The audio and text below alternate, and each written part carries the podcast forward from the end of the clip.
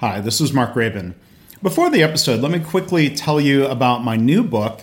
It's titled Measures of Success. It's a book that will help you react less to your performance metrics, every up and down in those. It'll help you lead better, it'll help you improve more. So you can learn more about the book by going to www.measuresofsuccessbook.com or you can search Amazon. It's available as a print book a Kindle book. It's available through Apple Books. I hope you'll check it out. Hi, this is Mark Graban. If you like this podcast, you might realize I have a blog, leanblog.org. Did you also know that I have another podcast called Lean Blog Audio? And there I basically, occasionally, or as often as I can, I read audiobook style versions of blog posts. So you can go to leanblog.org slash audio or search in your favorite podcast place for Lean Blog Audio. I hope that'll give you something else uh, that's food for thought, something else to help you in your lean journey. Welcome to the Lean Blog Podcast. Visit our website at www.leanblog.org. Now, here's your host, Mark Graban. Hi, this is Mark Graban. Welcome to episode 324 of the podcast. It's November 13th, 2018. Joining us today is Art Smalley. Now, Art was one of the first Americans, one of the very first, to work for Toyota Motor Corporation in Japan. And after working for them, has been helping other organizations with uh, problem solving, leadership, everything that's incorporated in the Toyota production system, aka Lean uh, methods and approaches. Art is, uh, like me, a faculty member at the Lean Enterprise Institute. He has written two Shingo Publication Award winning books. The first was Creating Level Pull, and the second book, co authored with Professor Durward Sobek, is Understanding A3 Thinking. Art later wrote a book titled Toyota's Kaizen Methods Six Steps to Improvement with Isao Kato. And I have all these books, and I've only met Art briefly, um, just sort of in passing in the past. So I'm really happy to have him here as a guest. You know, today we'll talk about Art's career and reflections. We'll talk a lot about problem solving in his most recent book, Four Types of Problems, which was published by the Lean Enterprise Institute. And as far as disclosures go, um, LEI provided me a free electronic copy of the book. So if you'd like to learn more about Art, you can go to his uh, website, appropriately, cleverly named artoflean.com. And if you want links to all of the books and uh, more information, you can go to leanblog.org slash 324. Well, again, we are joined today by Art Smalley. Art, thank you so much for being a guest on the podcast today. Thank you, Mark. I appreciate the invitation. Well, I'm really, really glad we have uh, the chance to talk today. I've, I've known of you and of, of your work um, for a long time. I've, I've got copies of uh, your A3 book and your Toyota Kaizen Methods book, and um, was really happy to have the opportunity to read Four Types of Problems and but, uh, your, your most recent book. But before we get into that, I was wondering if, if you wouldn't mind, you know, introducing yourself and you know talking about how it was that you got to have the chance to work at Toyota. Oh, sure. Uh, and likewise, I've been a follow of yours for a long time, so I really appreciate the opportunity to speak to you and your uh, your audience today. So I'm I'm like accidental lean guy. Um, by no way did I set out to uh, do this. If you'd interviewed me in high school or college, I wouldn't have picked this career choice or any any way, shape, or form. I just was wasn't planning on doing this. I was in Japan after college on a graduate studies scholarship. I did study Japanese language and did pretty well with it, and won a scholarship to go study further as a, an ambassador, you know, a Rotary Scholar ambassador in Japan and at the tail end of that, I was actually planning on coming back home to the United States. And I was at a, a famous language institute in Japan, in Tokyo. And John Shook happened to come recruiting on campus for Toyota. Ah. and he was actually looking for his own replacement. You know, one of the things he jokes in Toyota is you always try and Kaizen yourself out of a job. And he had a central position of doing plant support, you know, NUMMI and various overseas support but Toyota realized they needed, um, instead of just a person at the, the, head office level, they wanted people in the engine plant, in the vehicle plant, in, in the vehicle local areas. And I wound up getting uh, selected and hired to go to uh, Toyota's Kamigo engine plant, which at that time was the mother engine plant for uh, you know future overseas uh, engine plants. And, and this was in the late 80s? Yeah, latter part of the 80s. I graduated uh, college in 87 and went straight to Japan. And then, you know, a year after that, I was working for Toyota. Yeah. And so, how long were you with Toyota in Japan? And then, did you end up with Toyota here in the US as they expanded? Yeah, I, I had a couple phases to my career with Toyota. It's, it's again a funny story. Uh, so 88 to, to 94, 95, actually, I think I was with Toyota as an employee. I forget the exact dates in Kamigo engine plant. And then I, I went and spent a year with a uh, contracting company in Toyota, a special engineering resources company that my boss had gone to. And he was launching a startup division. And I, I more or less knew I wanted to return to the United States at that point in time. So he says, Hey, look, you know, if as an interim step, why don't you come work with me in this startup, which was pretty rare and unique in Japan at the time, uh, engineering services company, and uh, see if you can make something out of it that you'd like to pursue in the United States.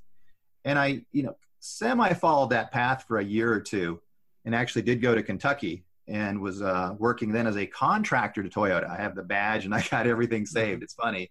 So I was not only an employee of Toyota, I actually came to the U.S. and I was a contractor to Toyota for uh, a period of time in uh, Kentucky.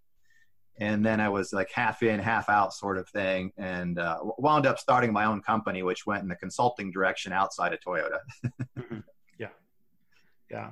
Um, I mean, what what sort of differences do you remember? Um, you know, as, as Toyota was ramping up in in Kentucky. I mean, for one, it was a newer environment. You know, it's in obviously it's it's in America instead of Japan. Um, do, do you have any like you know kind of strong memories of, of differences or challenges that way yeah it was a huge challenge um, you know toyota did have its NUMMI experience and they had a small plant in australia and a couple other we call them ckd or kind of knockdown uh, places where you just assembled to get around uh, import export regulations but georgetown was the first you know billion dollar bet you know uh, really really significant capital investment hire you know I think ultimately 7,000 Americans in e- engine and powertrain and uh, vehicle side.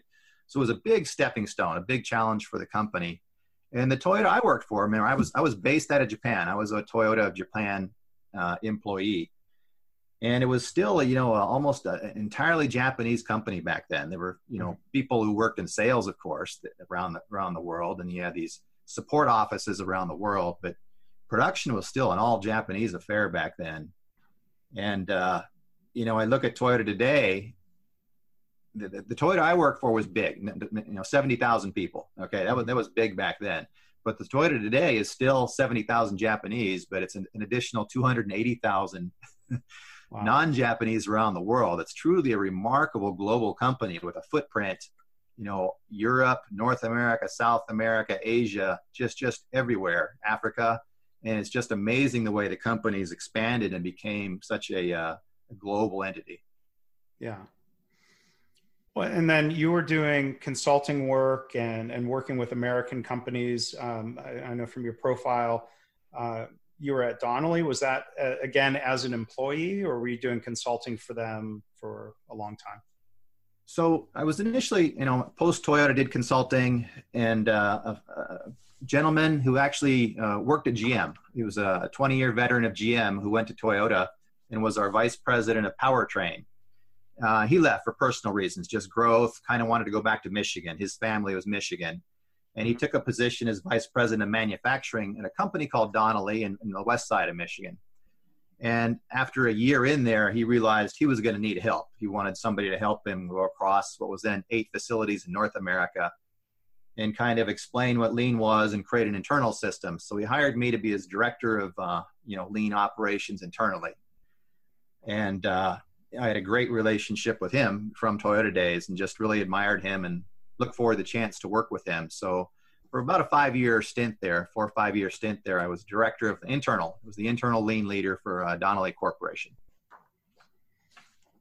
And uh, and you know, thinking about you know going back and forth between being a consultant or you know an employee on the inside i mean what, what are there some key differences in, in the approach of you know trying to introduce or bring people along with tps and lean well yeah there's always differences and a lot of it comes down to relationships that you build with people you know, even as an internal consultant at Donnelly, I was still initially the outsider. Most people at Donnelly had spent their career there, you know, 10, 15, 20 years. So me joining with Russ, we were initially viewed kind of skeptically, cautiously, and I had to, you know, build build my relationships with my constituents, so to speak, the plant manufacturers, the engineers, the supervisors, the manufacturing managers, facility by facility, understand problems from their point of view, what were they were struggling with, what they had done in the name of lean in the past and had worked, what they were trying, what wasn't working, and then areas where they weren't yet doing anything. And you know, it takes a while across it was eight facilities back then to, to figure that out site by site and build a relationship with them. And whether you're an external, internal consultant, you know, everybody you, you face that that kind of hurdle, the battle of, of forging that relationship, gaining trust, understanding the problem from their point of view, conveying in language what they can understand your your intent, your your goals, how you want to go forward uh, with them, and you know, forming that bond and decision making uh, ability and and uh, spirit of trying and going forward. You know, it takes time. Yeah, and I mean that that seems like good advice. Um, even you know for for an outside consultant, and it might be you know more difficult to build those relationships or, or gain trust. Um, you know, but I, I think back to, um, you know, the second of the two plant managers I reported to at, at General Motors. This was in powertrain uh, and an engine plant as well. So that's one thing we have in common was um, time in engine plants. But that second plant manager was one of the original GM people who got sent to NUMMI. He was what mm. the Wall Street Journal called one of the um, the NUMMI commandos, and I've, I've mentioned him when I've talked to other NUMMI people. But you know, he came into our plant which was really like very much in crisis mode. And I was young, right out of college, you know, kind of by nature, maybe impatient.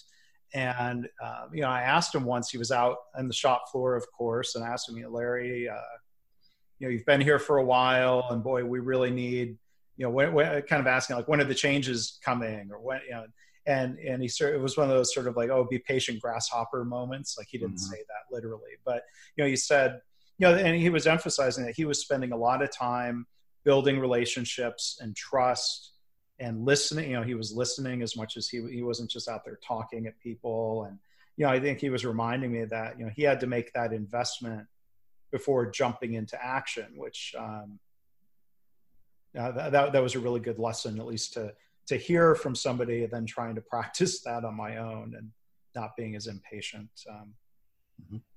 I mean, are, are there some things in particular back to the idea of, of building trust? Um, where I think in a lot of organizations um, I see today, including unfortunately in healthcare, there's a lack of trust between medical professionals and leaders. And maybe you know, there's probably not an easy answer here, but what, what are some of the key ways of trying to build trust?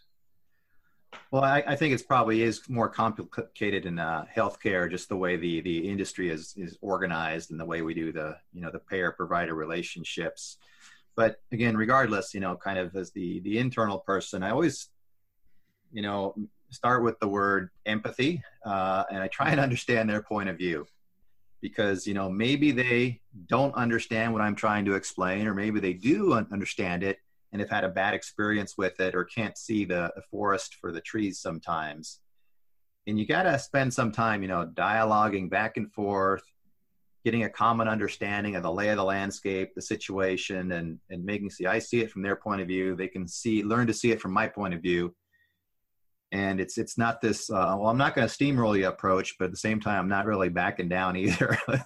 we're gonna we're gonna come to some mutual understanding after you know, hopefully not too much time, and understand what your, the priority is. And usually, I suggest a couple different ways of going forward, and they, they, there's pros and cons with each one generally and come to some shared sense of their style of leadership, my style of leadership, what the situation is calling for, and you know mapping out you know the, uh, the, the plan of action how to move forward. And i think that's that's critical. That's that's not science. A lot of people like to say oh this is just science or scientific thinking but dealing with people is not science. Yeah there's a lot you of know, psychology which is a different, different yeah, yeah. Science, it, it's psychology and human relations and yeah. everybody responds a little differently and you gotta you gotta figure that out case by case. Yeah. Well that was one thing you know it's just I, a lot of times think back to Dr. Deming's work and you know, when Dr. Deming talks about psychology, and I remember he, you know, he would write, a manager's job is to understand each employee as an individual. Yeah. You know that that there's di- different people, there's different things that make people tick in different ways. And, Yeah, the old TWI materials, going back to the wars, Yeah. said that too. The JR philosophy, one of the mm-hmm. four foundational underpinnings of TWI job relations was you must treat people as individuals. You can have a policy. Mhm. I can't have a policy for every person, but I, I still got to be able to relate to and understand everyone as an individual. yeah, you're right. So that goes back even well, that, goes back. I'm sure even Even Um, yeah, earlier- who, who- who knows where that started? Yeah. ancient ancient ideas here. But um, you know, before talking about the book, I mean, there's one other thing that comes to mind. Um, I, I hear you talking about the need for balance. Um, you're sort of talking about like you know when when when to push, when to solicit input. Um, I, that's that's a theme. You know, I think to other former Toyota people I've talked to, I hear people say things like, um, you know, yes, bottom up ideas from employees are important, but occasionally leaders need to make a suggestion. But then you better balance that out with more bottom up ideas. That was uh, um, it was a, a recent conversation with a former Toyota Australia leader who was involved in you know in their um, unfortunate kind of ramping down of uh, production in, in Australia. Um, but anyway, um, sidetrack myself there. But back back to the question I was going to ask. I mean, what what are some of your thoughts around finding balance around um, you know kind of uh, asking questions versus making suggestions as a leader or other dimensions of that? So uh, an easy way to frame it, you know, I, I've tried framing it in Toyota stories and Japanese language before, and sometimes the unintended consequence of Japanese words is it makes it murky and harder to confuse. So one of the frameworks I've just tried more recently with executives in America, and it seems to work fine, if not better, is just use the language of situational leadership. And there's this old Hersey, Blanch, Hersey Blanchard model, you know, from the 60s, 70s, 80s, uh, a really seminal work about you know leadership is often situational and that it depends upon the skill and will of the learner each situation. And you have you know uh, low levels of skill but they're very willing to try something uh, you can be more directive if they're open to your advice. But if you try that with experts you, you get the opposite. They're going to push back on you tooth and nail and i've had you know i've had the entire universe of experience of dealing with you know like some of our nation's top scientists you know national laboratories who are the expert in their field. And i was not going to tell them anything and i was smart enough not to not to try to be directive or uh, confrontational in those situations. But that's a case of high skill and high will where look you can ask directions you can learn you can uh, co-think with them you can delegate. But there's um, you know the old four quadrants of situational leadership one being directive two coaching my way but you know with your input three supportive their their way but my input and four you know delegating where you can leave it to them and just critique adjust and and be their uh, sounding board from time to time. And lean I, I think that really relates well situation by situation. Even within a given company you can run into all four of those quadrants Well, and so maybe let, let thank you thank you for that. But, uh, I'm curious to dive into uh, instead of four quadrants, four types of problems, and Hmm. uh, your your your new book. Um, yeah, before we, you know, I'm going to ask you, you know, kind of give an overview of those types of problems and how they're helpful. But I was curious, you know, I always like to ask an author, you know, what what led to actually sitting down and writing and, and completing the book. I'm always interested in the motivations or the spark and the reason why. Yeah, so let, let's start there before the four types, because I think it's a good good lead in that, you know, as lean practitioners, we all reflect. We all do the Hansei thing from time to time. And what are we seeing in our clients? What are we reading in materials? What are we seeing in the field? Where are people struggling? And, you know, there's a, a- dozen reasons we could easily come up with why we're struggling, for example, and why things are going well.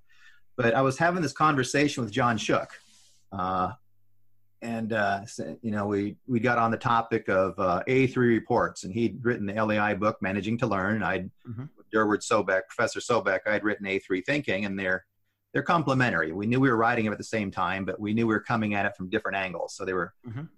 we were uh, you know not, not competitors, any sense of the word. We were collaborators on the topic, even though we wrote our own books.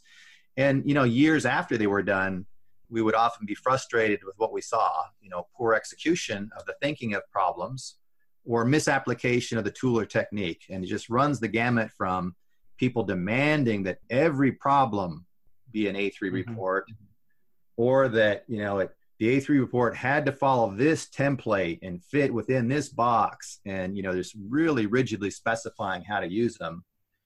Uh, to people who struggled with it to, to, use it in any instance. So, you know, we were both lamenting the situation, saying in the spirit of, gee, if we had it to do all over again, what would we do differently?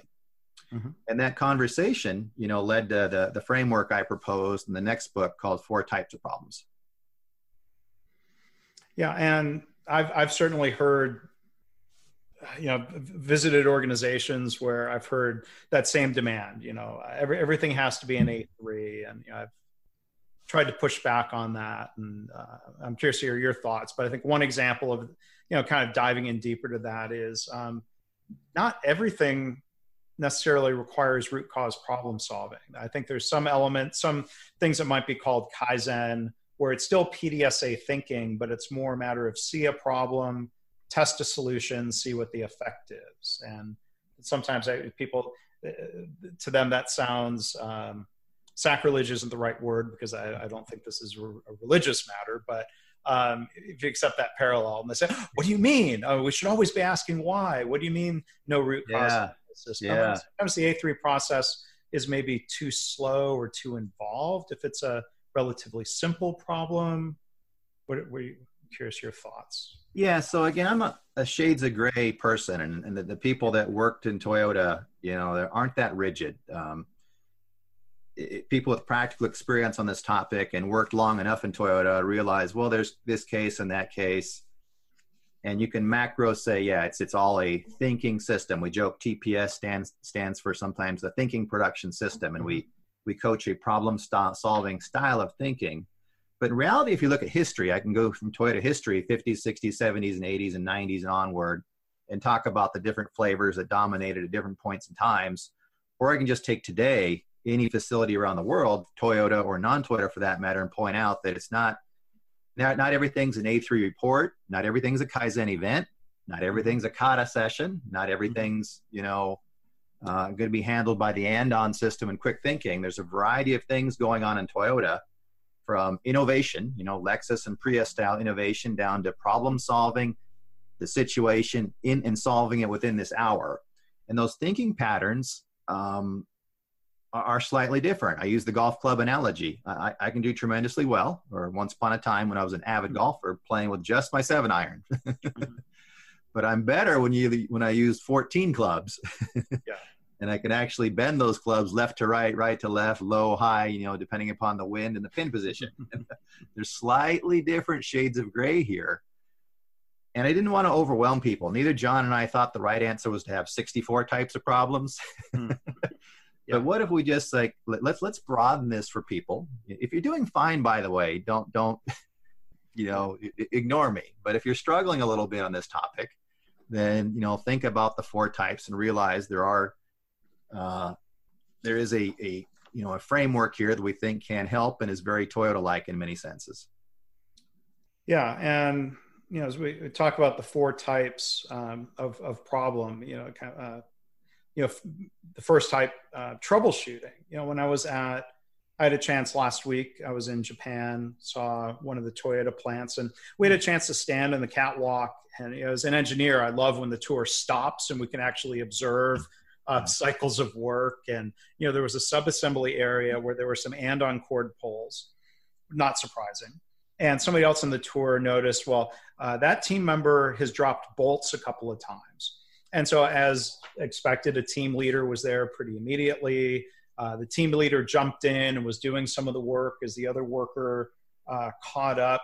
Um, it certainly didn't look like they were stopping to do an A3.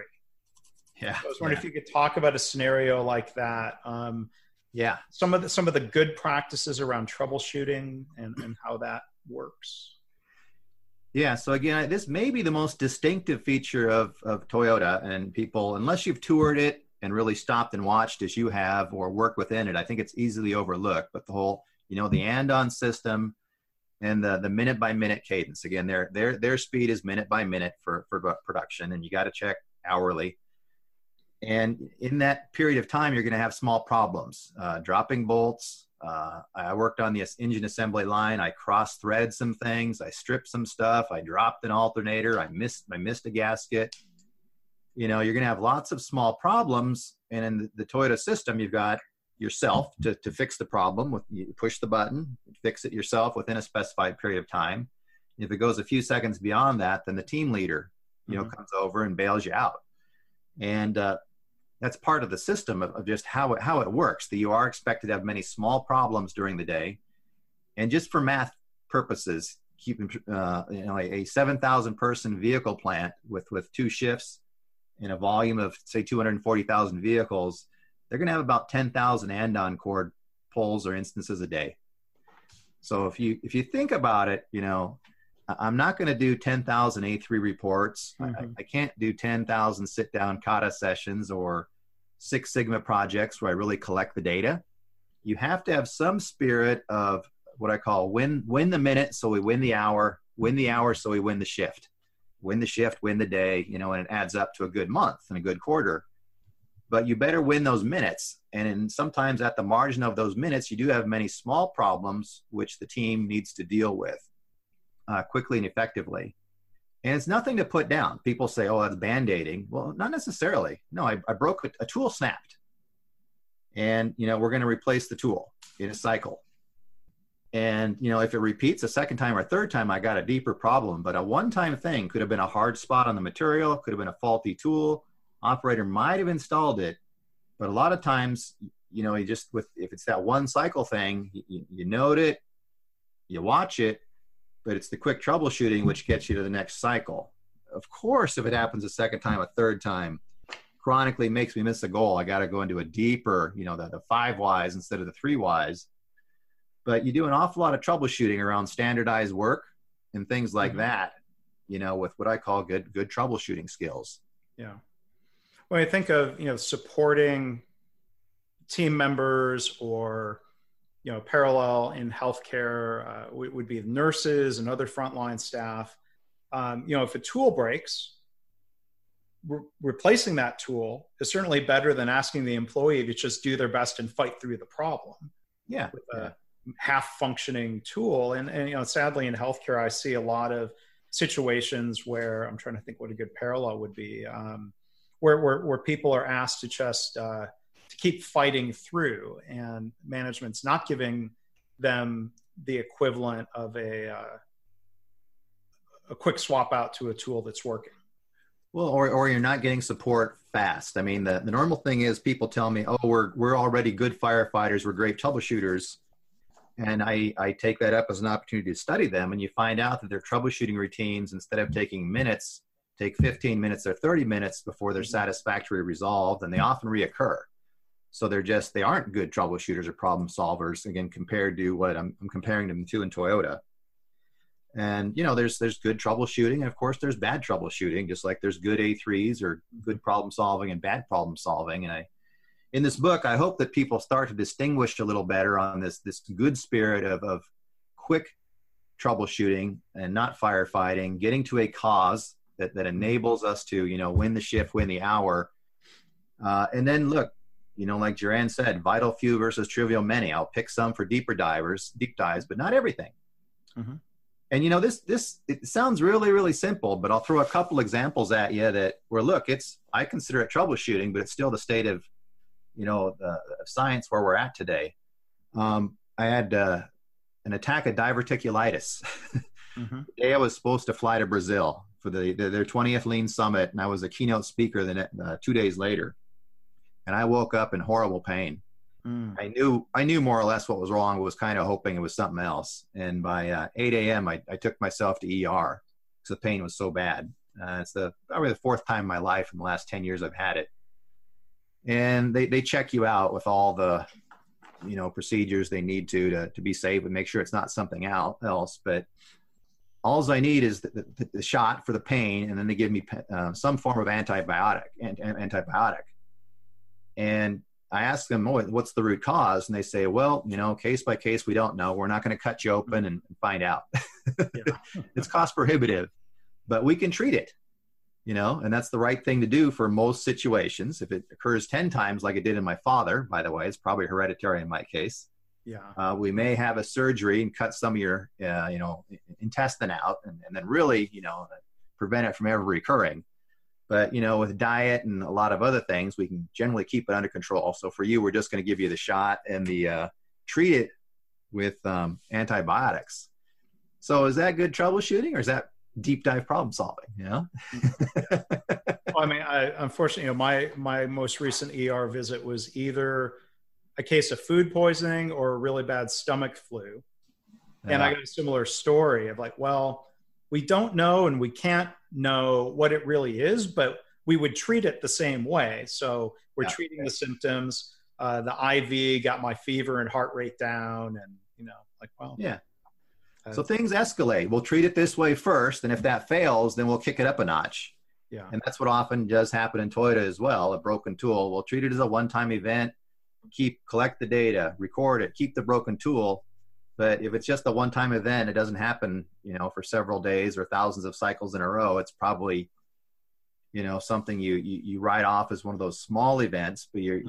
you, you got too many other things to go on, go after. It's it's a tr- one of the trivial many. Unfortunately, it's not one of the vital few in certain mm-hmm. circumstances. Yeah. yeah. Um, so, you know, we have these recurring problems. This is where I think you know we start getting into what you call the type two problem of gaps from standard. But you know, I was wondering maybe as you transition into that, can you also talk about the idea of a, a term that was used much more often in the auto industry, uh, this idea of containment, where there, there's there's a problem that's been discovered, um, you know, containment as a strategy to protect the customer, even if we haven't yet solved the root, you know, found or, or you know, solved the root cause of an issue. Can you talk about how that yeah. fits into maybe good troubleshooting? Yeah, so even with troubleshooting, there, there often does need to be containment. Um, you know, there's a, I call it the four C's of type one. And again, type one problem solving is not the ideal. I'm not defending it as the, the holy grail or the only thing you're ever going to do. It's just, it's just one of the, the first angle or first quadrant you need to think through as a leader. And if we're, we're good enough in that aspect or not. And even in the, in the, what I call the four C's of troubleshooting, we go through what's the, uh, what's the uh, concern, okay, or a problem. What's the problem or concern? Second, what's the cause of that? And there's nothing that stops you from going five whys deep, you know. mm-hmm. Third, corrective actions, countermeasures, corrective actions, whichever language you use. And fourth, then you check results in the next cycle very rapidly to see if it's improved or not once you've implemented your, your action items. Now, in that spirit of corrective actions, you got to often contain material, especially quality problems. You got to contain it just in case that there's multiple in in the pool of things that have gotten downstream from you. And of course if you have a perfectly robust system and built-in quality and this can't happen that's wonderful. But often people do rely upon sampling inspections or there's imperfect control plans and you could have a hundred or a thousand things you know potentially that got through that need to be contained and looked at to be safe so you protect the customer yeah. So even in type one, there's there's you know as as part of the corrective action items, rapidly there needs to be often some type of containment on quality problems. Yeah. And of and, course, no, sorry. Oh, okay. No, I was going to say sometimes the containment, even though it's not an ideal long-term solution, there there are some circumstances where you might quote unquote throw people at the problem because you don't have a better. Yeah, that's a necessary part of containment. Sometimes. Yeah. Well, think, think of an Ebola virus outbreak happens. Do you are we root cause problem solving it or step one do you contain it? You know you try and infectious diseases i think a perfect example of where you, you have to contain. Yeah yeah. And there's nothing trivial about that. Uh, yeah. it, it, can be quite difficult and quite important. That can be what saves lives. Uh, contain the fire. You know in firefighters i use the analogy of type one i put the house is on fire i put it out. I don't hold a meeting get out my clipboards start trying to build a fishbone or ask what the scientific method is. I put we contain the fire for safety reasons. So there's sometimes a sequence. Sometimes you can go straight into type two. I, I, I get it. I understand it. But sometimes there is this necessity to do type one because of the sheer volume or because it's a problem that segments type one to type two. And you know, fires and disease con- containment or product containment uh, is, is often that that two step where I'm troubleshooting, containing it, and buying the time to get into uh, deeper root cause analysis. Yeah. Well, it's funny you use that firefighting example or literally fighting fires. I think I I think I emailed you there was a cartoon that I posted on the blog. I'll, I'll share a link in the notes where uh, there's you know firefighters. There's a house burning, and one of the firefighters says, "Wait, don't jump to solutions." He's holding an A3 and. Oh no! Send me that. I got. Oh, I got. I thought I sent. Exactly. I thought I, I thought I sent it to you because. Oh, I may I might have missed it, but please resend. But yeah, uh-huh. exactly. no, no, that's exactly what I'm talking about. That the right thing is to do is to put out the fire and contain it. Then you go in and see what caused the fire. In this case, yes. it's, a, it's a natural two step from one to two. Was it wiring? You know, was it something else that uh, cooking that caused the fire? Was it an arson? You know, that's when the investigator can go in and start getting the facts, you know, going to the Gemba, getting the facts, collecting the data, and seeing what really occurred in a robust type 2 sense. Yeah. Well, and, and that's where we can learn to try to help prevent future fires instead of getting better at fighting the fire. Right. Yeah and that's why there has to be a type two. I get type one is just a, a situational technique, sometimes often required, but you know, type two is where 20th century problem solving really did grow up and focus around because we don't want to firefight it. We want to prevent it from ever recurring again. Learn from the lessons of, of uh, the troubleshooting and the failures, and say now what was the root cause of that, and systemically put in fixes, countermeasures that fix it so that it won't reoccur again. That is real type 2 problem solving, whether you use Six Sigma DMAIC routines and statistical analysis, or you use observation and logic based routines and the five whys. You critically think it, you measure it, and you critically think it down to the point where, ah, this cause and effect relationship is now understood well enough that I can prevent it from happening again and that's that's the hallmark of a really good you know type two style problem yeah. whatever so, no matter whatever steps and methodologies you use yeah so what what what is the kind of typical timing it probably depends on the situation but moving to from troubleshooting to root cause analysis and prevention. So maybe thinking of that situation where team member is repeatedly dropping bolts. Like at some point they're trying to get through the minute get through the hour they have production to make. Like at what point would a, a, team leader or group leader decide okay wait a minute. This this constant bolt dropping is just slowing us down too much. We've got to it's better to just go ahead and stop and try to solve it before moving forward or yeah that's where again it's it's a, a trigger or threshold needs to be thought through and established and there's there's multiple ways to think about this um, situation my situation i think it is different one is severity it, it can be a one-time occurrence. You know, bolt dropping maybe it has to happen a hundred times and cause me to miss my my standardized work routine to the point where it affects my end of day production total. Uh, but even one instance is a near miss, a safety near miss, mm. or a huge quality problem one time requires a deep dive. So yeah, there's always what I call the severe cases, even if it's one time, can trigger the need for the deep dive uh, type two, or or re- repeat. And the repeat then either needs to be frustrating enough, like the drop bolts, where it's causing you at the end of the day to miss your hourly and shift totals or, or whatever the metric is we're talking about here. Mm-hmm. Um, or it's missing you. It's, it's, you, you, can now point at a KPI tree of some type. You, you're board, whatever you've got for my area, you're managing and saying that, yeah, it's in my top three, my top five for the month, my week or my month, whatever I'm measuring and looking at my KPIs at that productivity is off on, in this in this room, in this station, in this area, and the data is telling me the top three are this. Yeah. Well, those those those are the vital few versus the trivial many. When it when it climbs to the top of the vital few, the, the top of the Pareto chart, then it's got to be addressed in, in good type two thinking, problem solving yeah. thinking. Yeah. So, you know, type two is uh, a gap from standard, or I've, I've heard um, Tracey and Ernie Richardson and, and others from Toyota talking about um, a caused gap where something is not measuring up to the standard. And then there's a flip side. I think this is where we get into your type three of uh, reaching toward a target condition where I've, I've heard sometimes people call this a created gap where yes. you're intentionally raising the bar and not just trying to meet standard but do better. Can, can you talk about the, the the gray area or the transition from type 2 to type 3 and how that's important? Yeah again we've always had this distinction in toyota since the time i worked there the, the cause versus created and this is the the type 2 versus type 3 but type 2s again the language we invoke is, is gap from standard or expected outcome. And it's it's the trend line. And it's just admitting with facts that hey we're not making it. We're, we're at 96% or 84% or whatever versus where we're supposed to be. There's a gap. I, I figure out what's causing the gap. And sometimes it's a parade of multiple things. And we tee those up for problems to be solved known problems to be solved that'll get me back to standard. Mm-hmm. And that's wonderful. If you can do type 1 and type 2 very well you're going to be a successful organization and make your annual plan.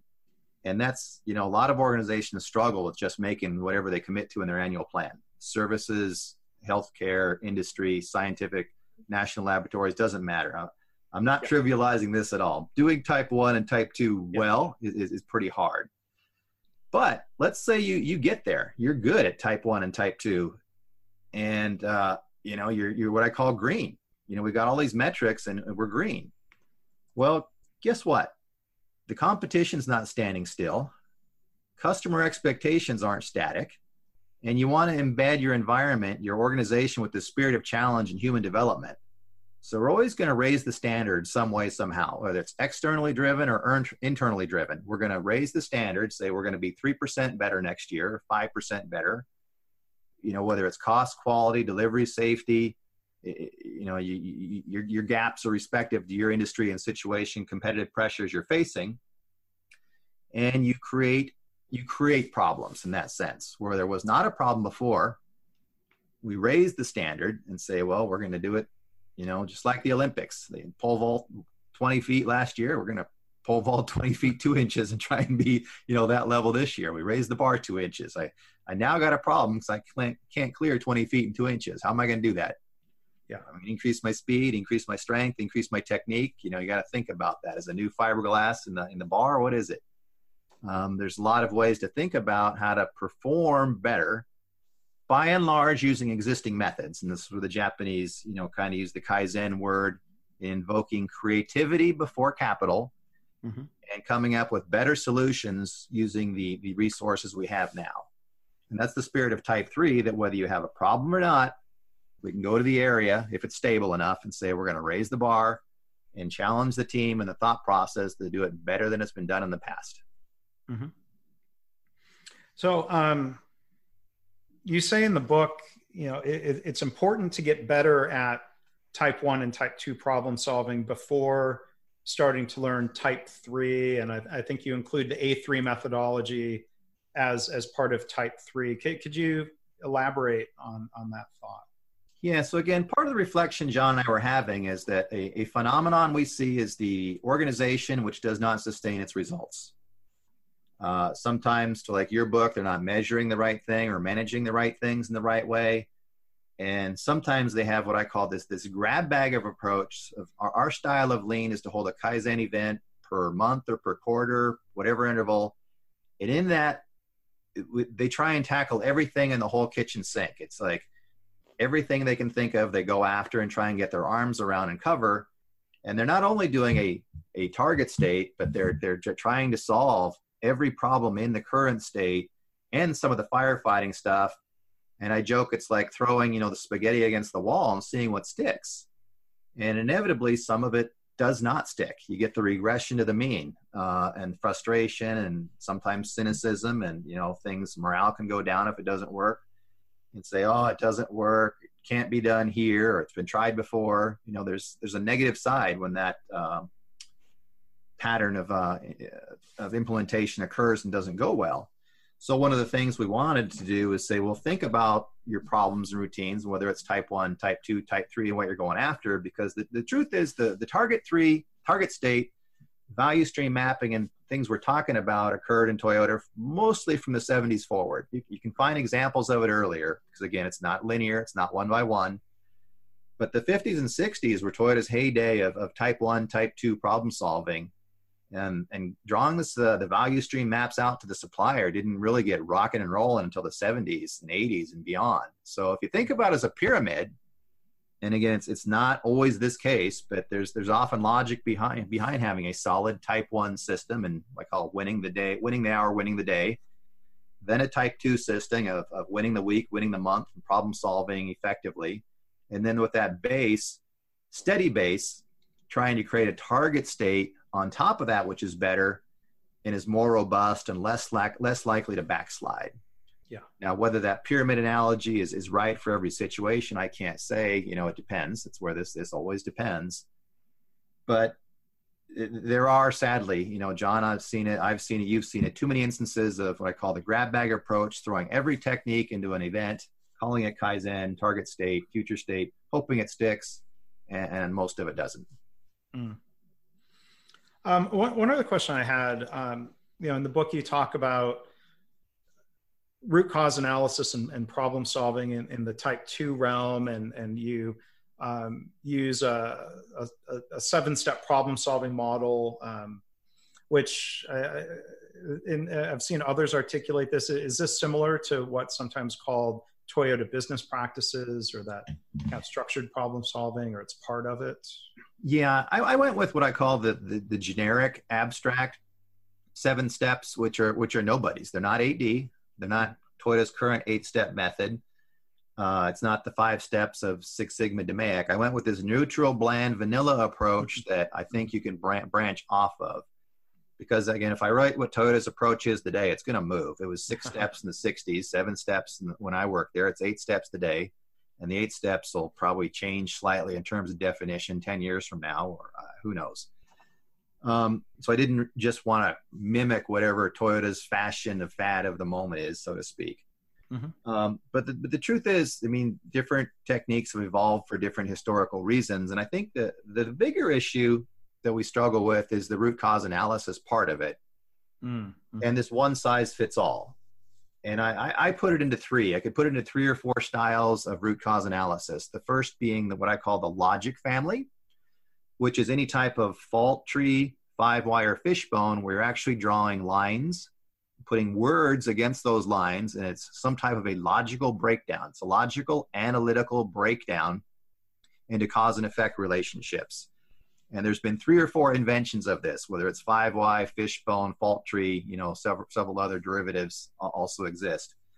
But they're all effective. I put them in the logic, logic family, word logic family, critical thinking family.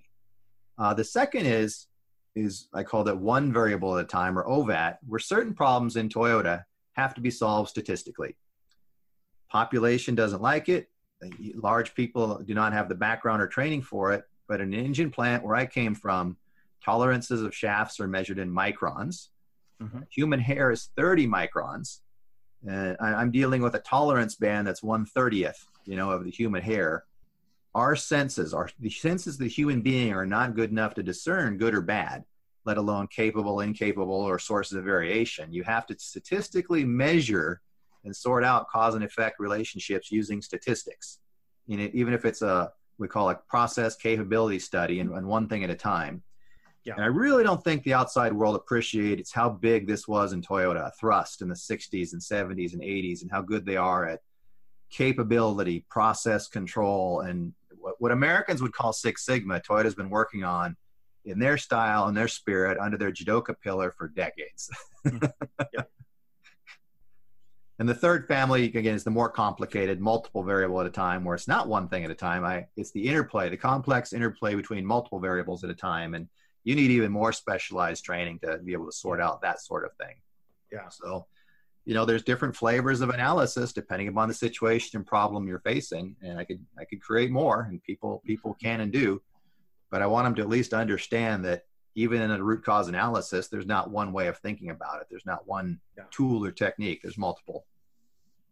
And you, you know, you talk about uh, that problem solving model. You talk about um, A3s. I mean, to you, is, is A3 just kind of a slightly different specialized form of that? Because a lot of the problem solving mindset is, is so similar, or what, what are the key differences? so what happened, best I can tell, and I interviewed people who lived there in the 1960s, Japanese who were there. In the 1960s, in fact, 62, Toyota kicked off a 63 a TQM program. I think it got mm-hmm. started in 62, and the first full full year of it was 1963. And as part of that TQM program, you know, the, the, the problem solving efforts really ratcheted up a notch. So you started having QC storyboards and problems being solved in a step by step fashion and at the same time, they were doing the, uh, the, the, the Hoshin Kanri, the rollout of top to bottom, that this, this vehicle family needs to get lighter, cheaper, better, faster, more robust. This department needs to improve its capabilities. So you started getting the top down things. And those collided into what were very often uh, flip chart paper sized things on the wall, step by step, visual depictions and studying and, and storyboarding techniques and you can't leave that stuff on the wall. There was no digital recording images back then. You couldn't put it on a, uh, a Xerox machine and copy it. They were too large. So what happened is people started rewriting those forms of report onto 11 by 17 pieces of paper, uh, PDCA fashion.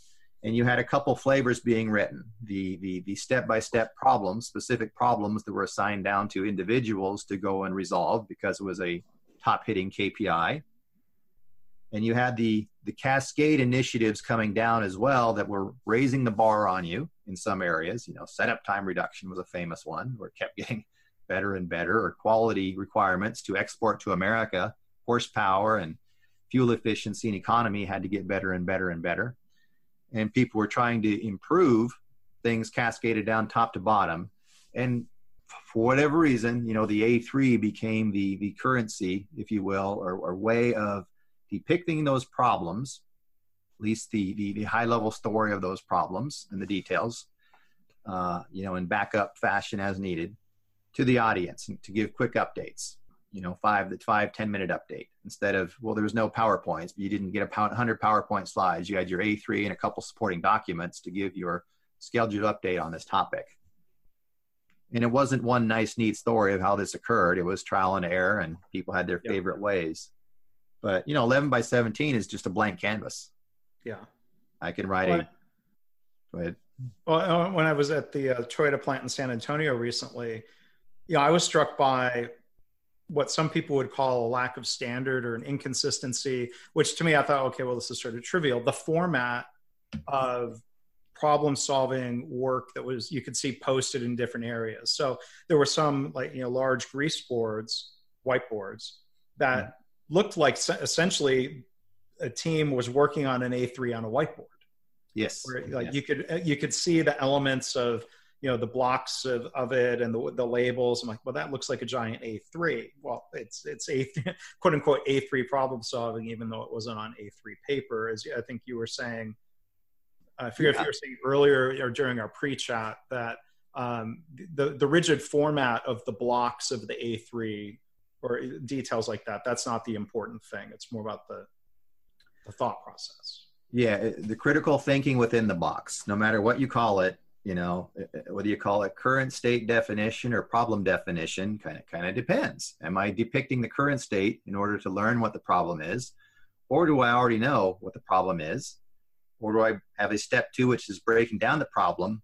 You, will see multiple flavors you know, even in today in the real work, not the theory, not the textbook they're going to hand you at the door, or the uh, the PowerPoint you that you somebody found online or found from their favorite sensei. But if you go in and actually analyze the real world of what's occurring in Toyota, you're going to see multiple flavors, and that could be today because it's electronically exchanged between plants. You know, seven or eight PowerPoint slides, each with a step on it.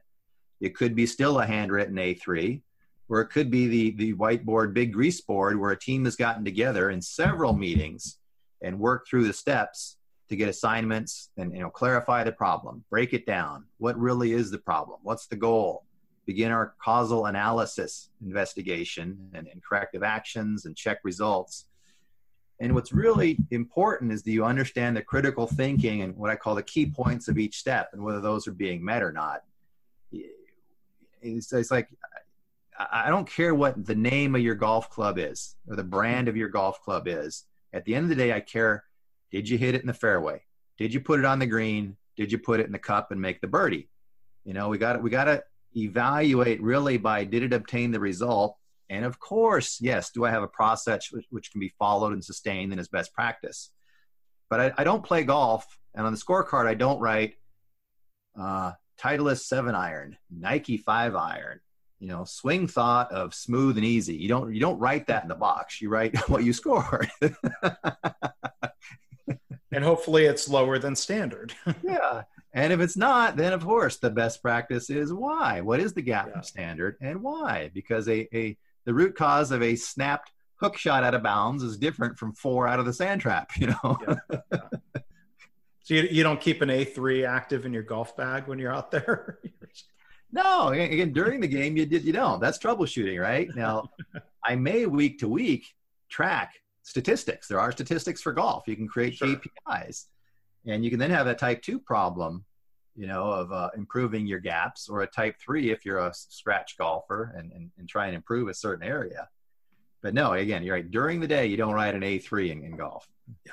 You, you could even, in, in, in, the book, you mentioned uh, SPC charts or control charts. You, you could even put your, uh, your golf scores into a control chart to see if it's worth overreacting to oh i shot two strokes worse than last week well that that might be just normal variation right? Yeah that's normal variation. Yeah get, get a good night's sleep you know try again the next day and see what the score is. Now you know 20 20 strokes better. We got a special cause you know.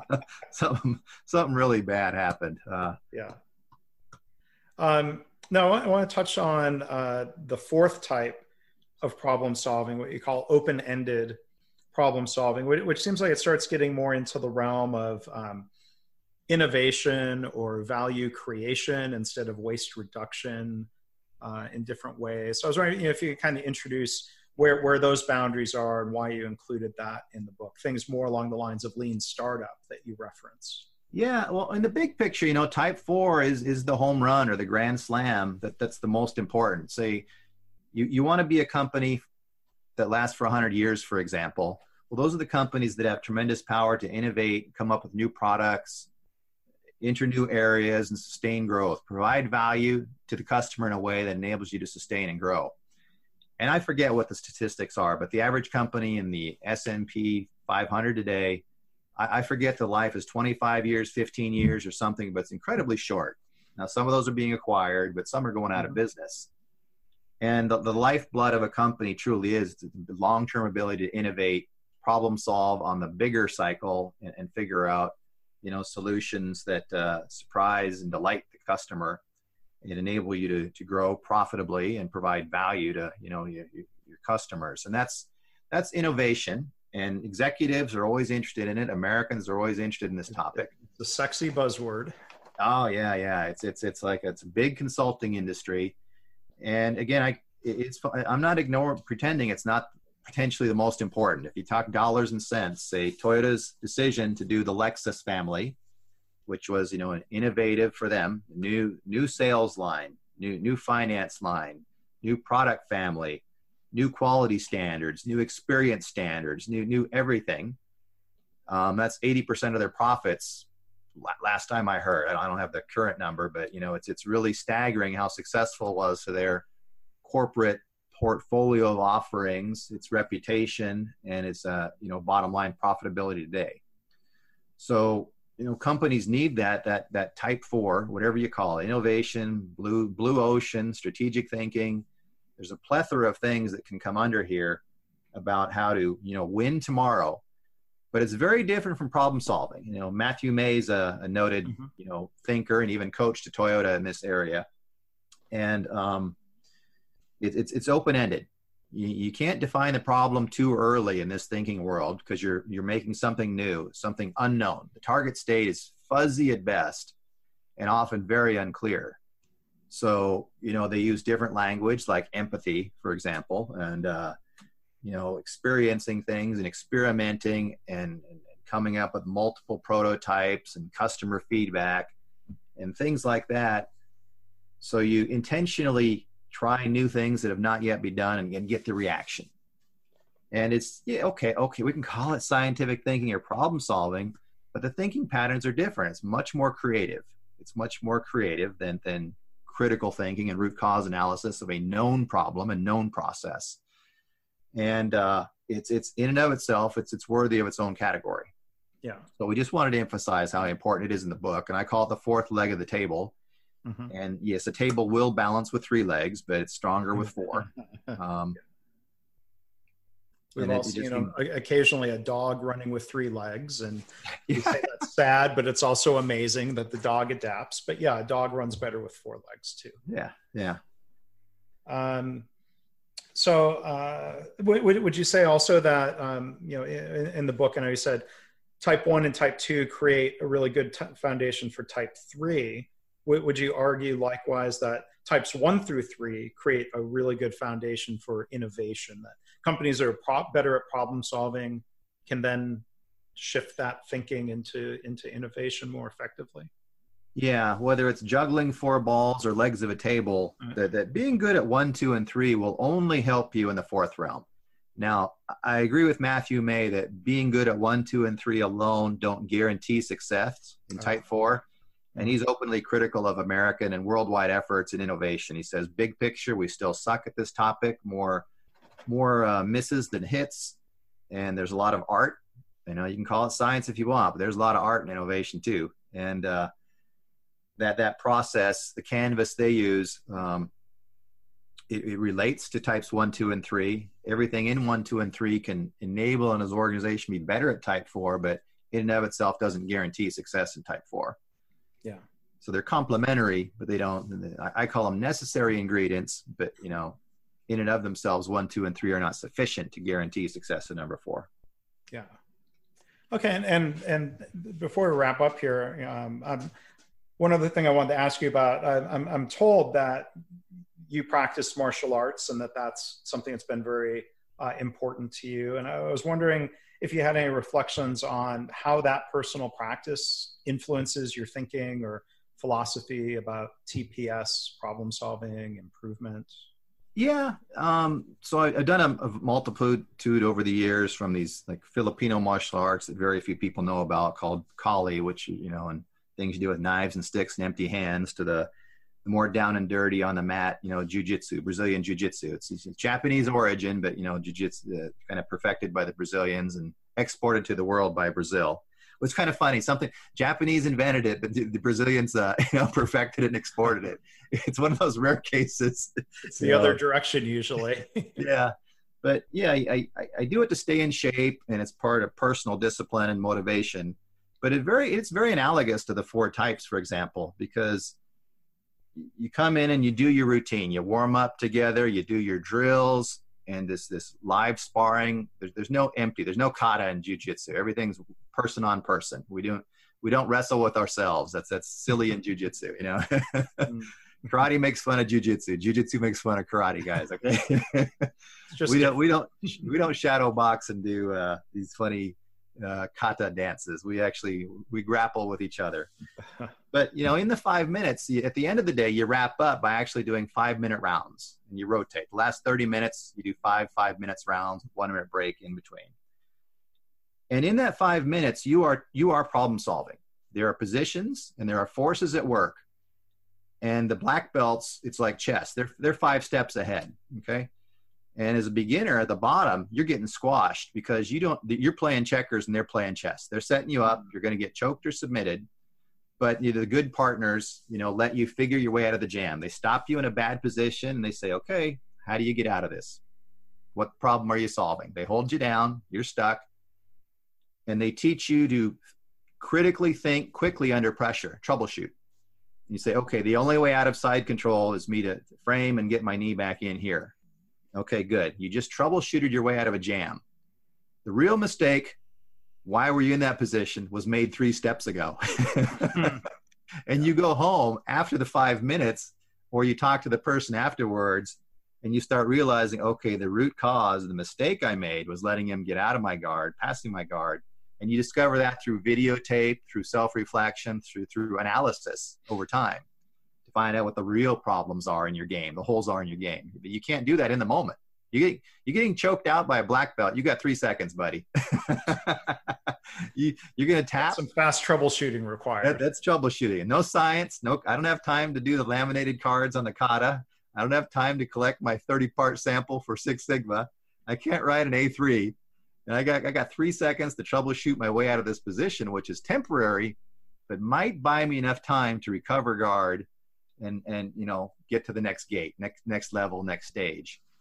And that's type one and type two. We, we call jujitsu problem solving. Everybody who does hmm. it calls it problem solving. And there's that quick thinking and the more deliberate style and you go home and there is type three, type four, or you, you, invent new moves or different guards or different flavors or styles. You find the, the flavor of the family of, of style you want to play, depending upon your, your body type, strength, age, flexibility. So there's there's type three and you know kind of type four-ish attributes to it as well. Cool. That, that's that's something I've never never gotten into. The closest I've gotten to a belt is a Six Sigma green belt training class, and I'm not even certi- I'm not even certified as a belt. So. yeah, Americans love the Japanese names and, and the belts. I mean, it doesn't matter what you do. If you put a Japanese name on it, call it a martial art, and apply belts to it, it's for some reason it's guaranteed to get success or attention. You know, it's. Uh, thank you for thank you for your hansei. I, I mean, I should just say reflections and um, for yoke i mean for for spreading ideas um, about yeah, yeah. kaizen, i mean continuous improvement and yeah. problem solving it's it's easy to yeah it's easy to overdo it i try to limit the handful of japanese words i'm i'm you're you're fair, you're you're fluent still in japanese or? Yeah I, I, keep up on i'm not fluent like i was but i still read books and i uh, you know i talk to friends in Japanese. My my kids go to Japanese school on Saturdays, so I talk to the kids and the teachers in Japanese. So I I stay functional, but I don't consider myself fluent anymore. It's it's yeah. too many years ago. It's, times yeah. times flying by. But um, Art, thank you so much for you know uh, for your time today and for sharing some really interesting reflections on your work and career at Toyota and otherwise. Uh, for talking about four types of problems and and even sharing uh, a little bit here about uh, martial arts. Um, I want to tell people about your website, uh, artoflean.com. Um, where, where can people learn more uh, about your books or, or possibly connect with you online other than the website? Oh, the website. You know, I'm on the usual places like LinkedIn. I'm not an active participant there, but uh, from time to time I do posts at LEI, um, articles I write and put on my website. I'm, I'm due to I, need to do several more. Uh, artoflean.com is probably the easiest place to go. Okay. Well, hope people will go check that out. Uh, the book is uh, published by Lean Enterprise Institute. It's available there.